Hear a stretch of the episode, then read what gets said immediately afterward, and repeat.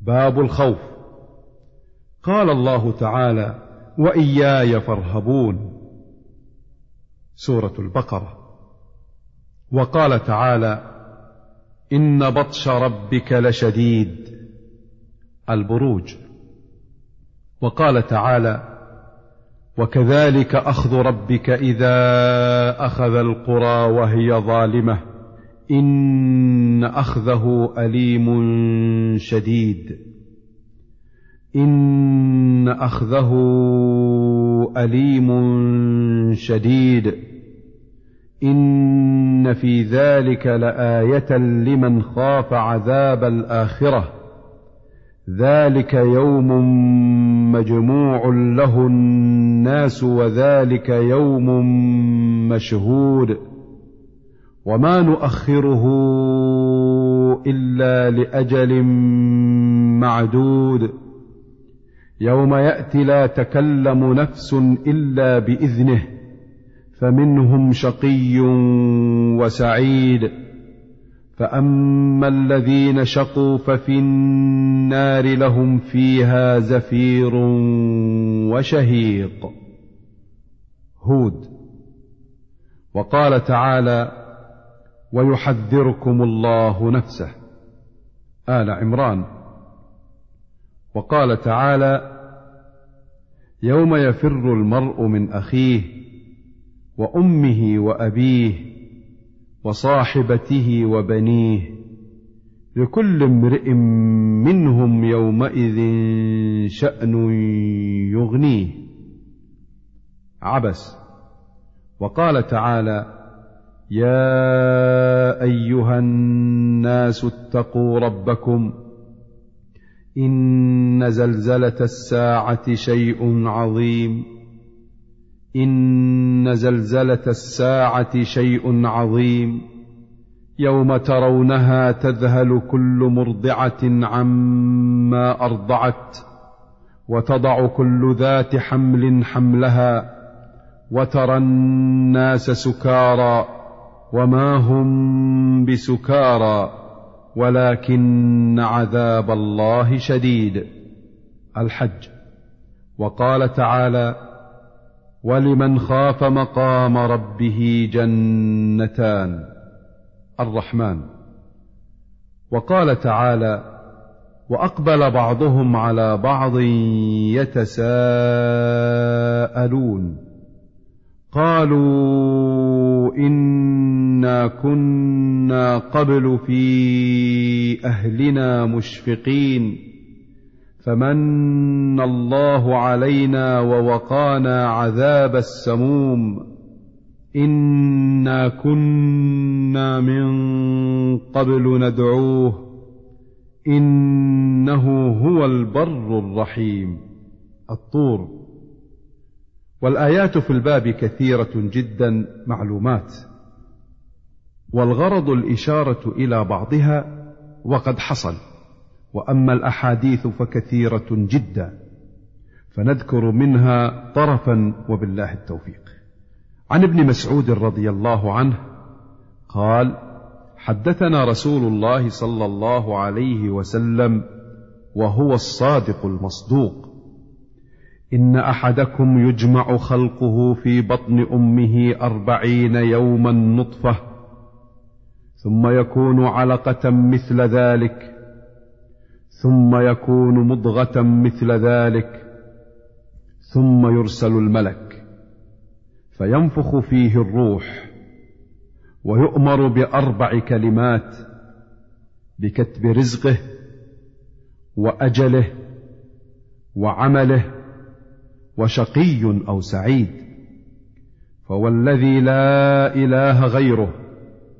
إن أحدكم ليعمل بعمل أهل الجنة حتى ما يكون بينه وبينها إلا ذراع فيسبق عليه الكتاب فيعمل بعمل أهل النار فيدخلها. وإن أحدكم ليعمل بعمل أهل النار حتى ما يكون بينه وبينها إلا ذراع فيسبق عليه الكتاب فيعمل بعمل أهل الجنة فيدخلها متفق عليه.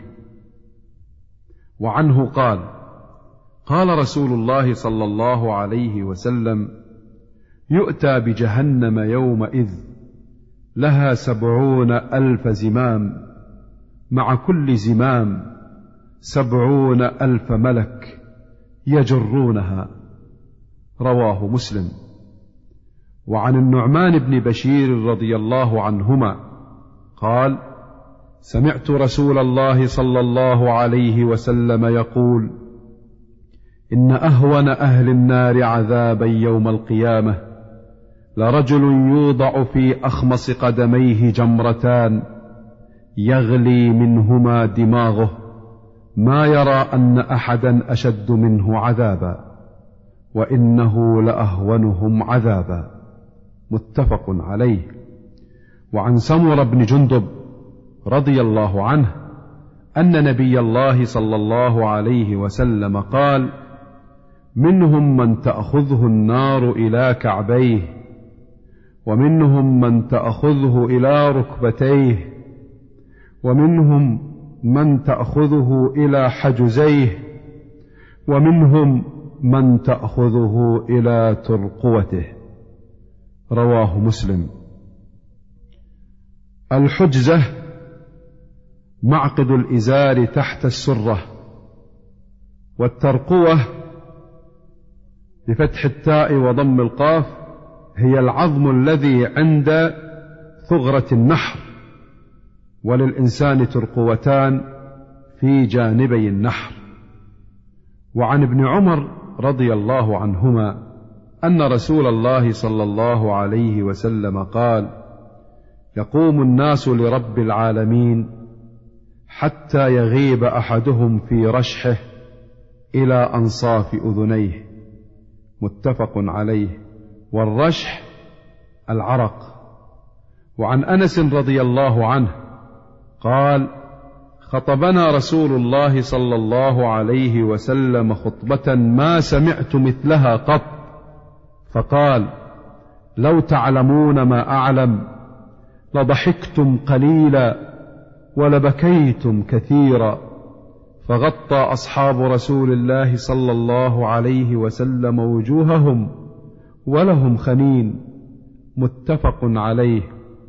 وفي رواية بلغ رسول الله صلى الله عليه وسلم عن أصحابه شيء فخطب.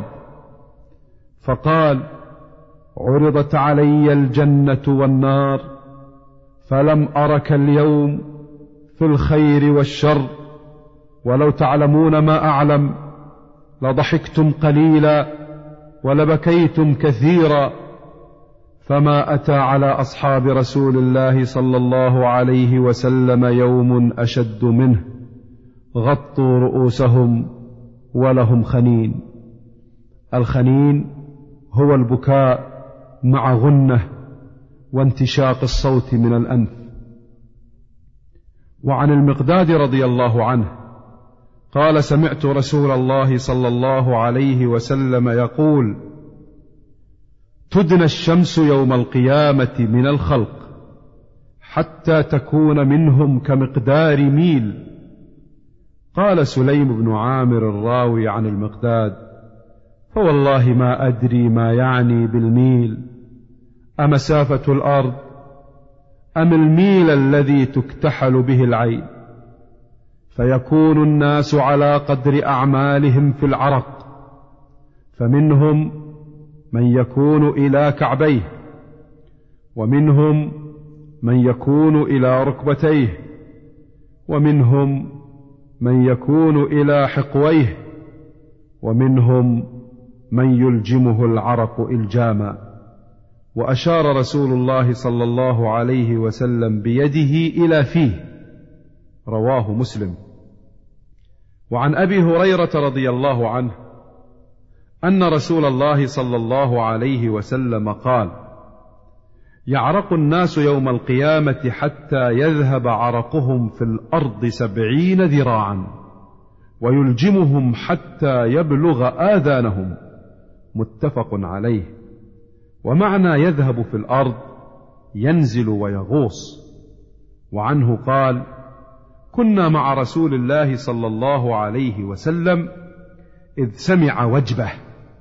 فقال هل تدرون ما هذا؟ قلنا الله ورسوله أعلم. قال هذا حجر رمي به في النار منذ سبعين خريفا. فهو يهوي في النار الآن حتى انتهى إلى قعرها فسمعتم وجبتها رواه مسلم.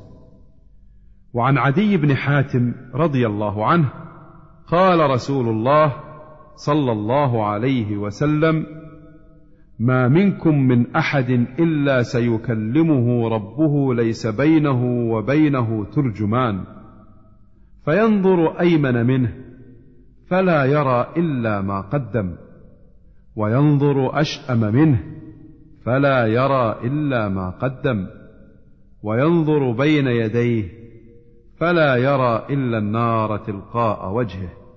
فاتقوا النار ولو بشق تمرة متفق عليه. وعن أبي ذر رضي الله عنه قال قال رسول الله صلى الله عليه وسلم إني أرى ما لا ترون. أطت السماء وحق لها ان تئط ما فيها موضع أربع أصابع إلا وملك واضع جبهته ساجدا لله تعالى. والله لو تعلمون ما أعلم لضحكتم قليلا ولبكيتم كثيرا وما تلذذتم بالنساء على الفرش. ولخرجتم إلى الصعودات تجأرون إلى الله تعالى. رواه الترمذي وقال حديث حسن. وأطت وتئط والأطيط صوت الرحل والقتب وشبههما ومعناه أن كثرة من في السماء من الملائكة العابدين قد أثقلتها حتى اطت والصعودات الطرقات. ومعنى تجأرون تستغيثون. وعن أبي برزة رضي الله عنه قال قال رسول الله صلى الله عليه وسلم لا تزول قدم عبد حتى يسأل عن عمره فيما أفناه. وعن علمه فيما فعل فيه وعن ماله من أين اكتسبه وفيما أنفقه وعن جسمه فيما أبلاه. رواه الترمذي وقال حديث حسن صحيح. وعن أبي هريرة رضي الله عنه قال قرأ رسول الله صلى الله عليه وسلم يومئذ تحدث أخبارها. ثم قال أتدرون ما أخبارها؟ قالوا الله ورسوله أعلم. قال فإن أخبارها أن تشهد على كل عبد أو أمة بما عمل على ظهرها. تقول عملت كذا وكذا في يوم كذا وكذا فهذه أخبارها. رواه الترمذي وقال حديث حسن. وعن أبي سعيد الخدري رضي الله عنه قال قال رسول الله صلى الله عليه وسلم كيف أنعم وصاحب القرن قد التقم القرن واستمع الإذن متى يؤمر بالنفخ فينفخ؟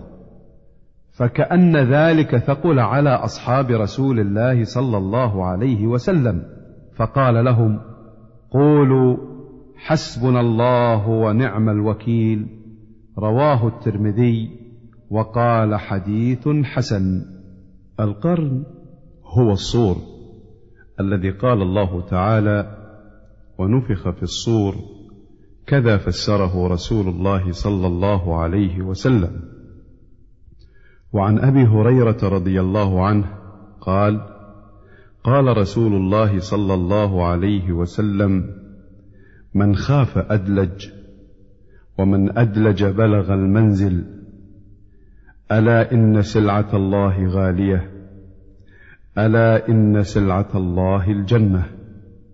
رواه الترمذي وقال حديث حسن. وأدلج معناه سار من أول الليل والمراد التشمير في الطاعة والله أعلم. وعن عائشة رضي الله عنها قالت سمعت رسول الله صلى الله عليه وسلم يقول يحشر الناس يوم القيامة حفاة عراة غرلا. قلت يا رسول الله الرجال والنساء جميعا ينظر بعضهم إلى بعض؟